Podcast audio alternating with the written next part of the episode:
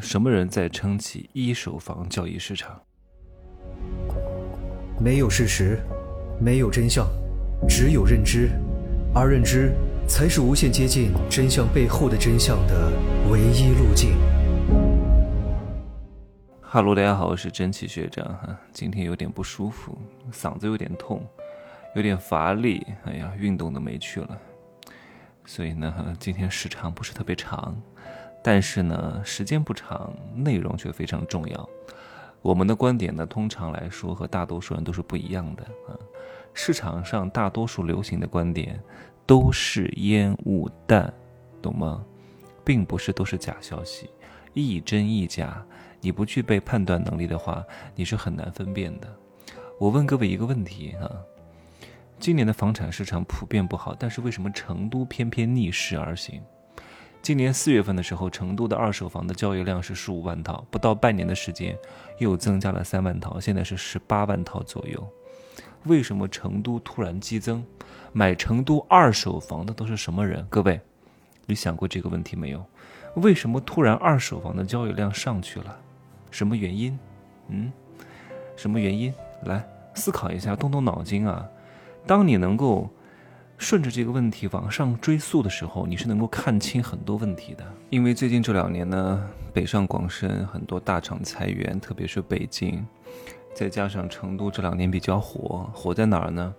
就是来成都可以躺平，但是生活质量还不下降，然后让这些对成都没有什么了解的人，对成都有了一层滤镜，然后纷纷被裁员之后呢，就来到成都生活。这个时候呢，普遍来说。啊，可能是金领，之前的收入还不错，有一些小积蓄，身上有个几十万，还是很渴望在成都能够安个家的。但是呢，各位，因为现在成都的新房都是大户型，价格很高，限价新房呢，像那种他们的社保也不够，所以他们只能选择二手房。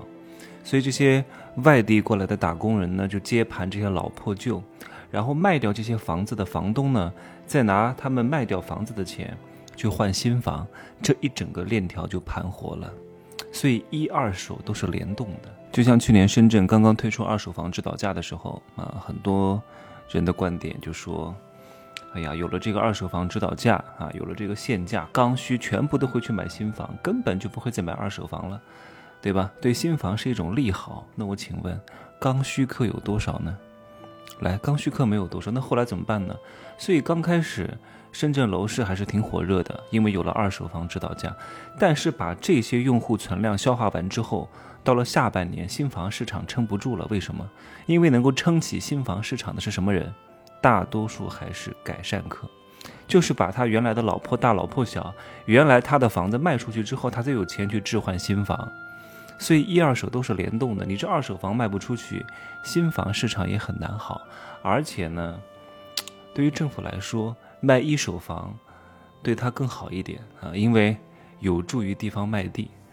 二手房的买卖呢，虽然说是能收点税费，但是就像是那种捡回来的孩子一样，不是特别重视，带来的收益不是特别高。那从我刚刚讲的深圳的例子和成都的例子，你可以反推出北京啊。当你具备看待事情的逻辑和框架之后，很多事情哪怕我不说。你是可以反推出来的。那为什么成都的二手房市场交易量激增呢？因为很多大城市的人去了成都，对吧？那特别是很多北京的这些白领。好，那北京的白领就没有以前多了。那是不是北京的这些老破小就不是特别特别好卖了，对吧？但不是永远不好卖哈，就是最近这几年，现在去北京也不容易。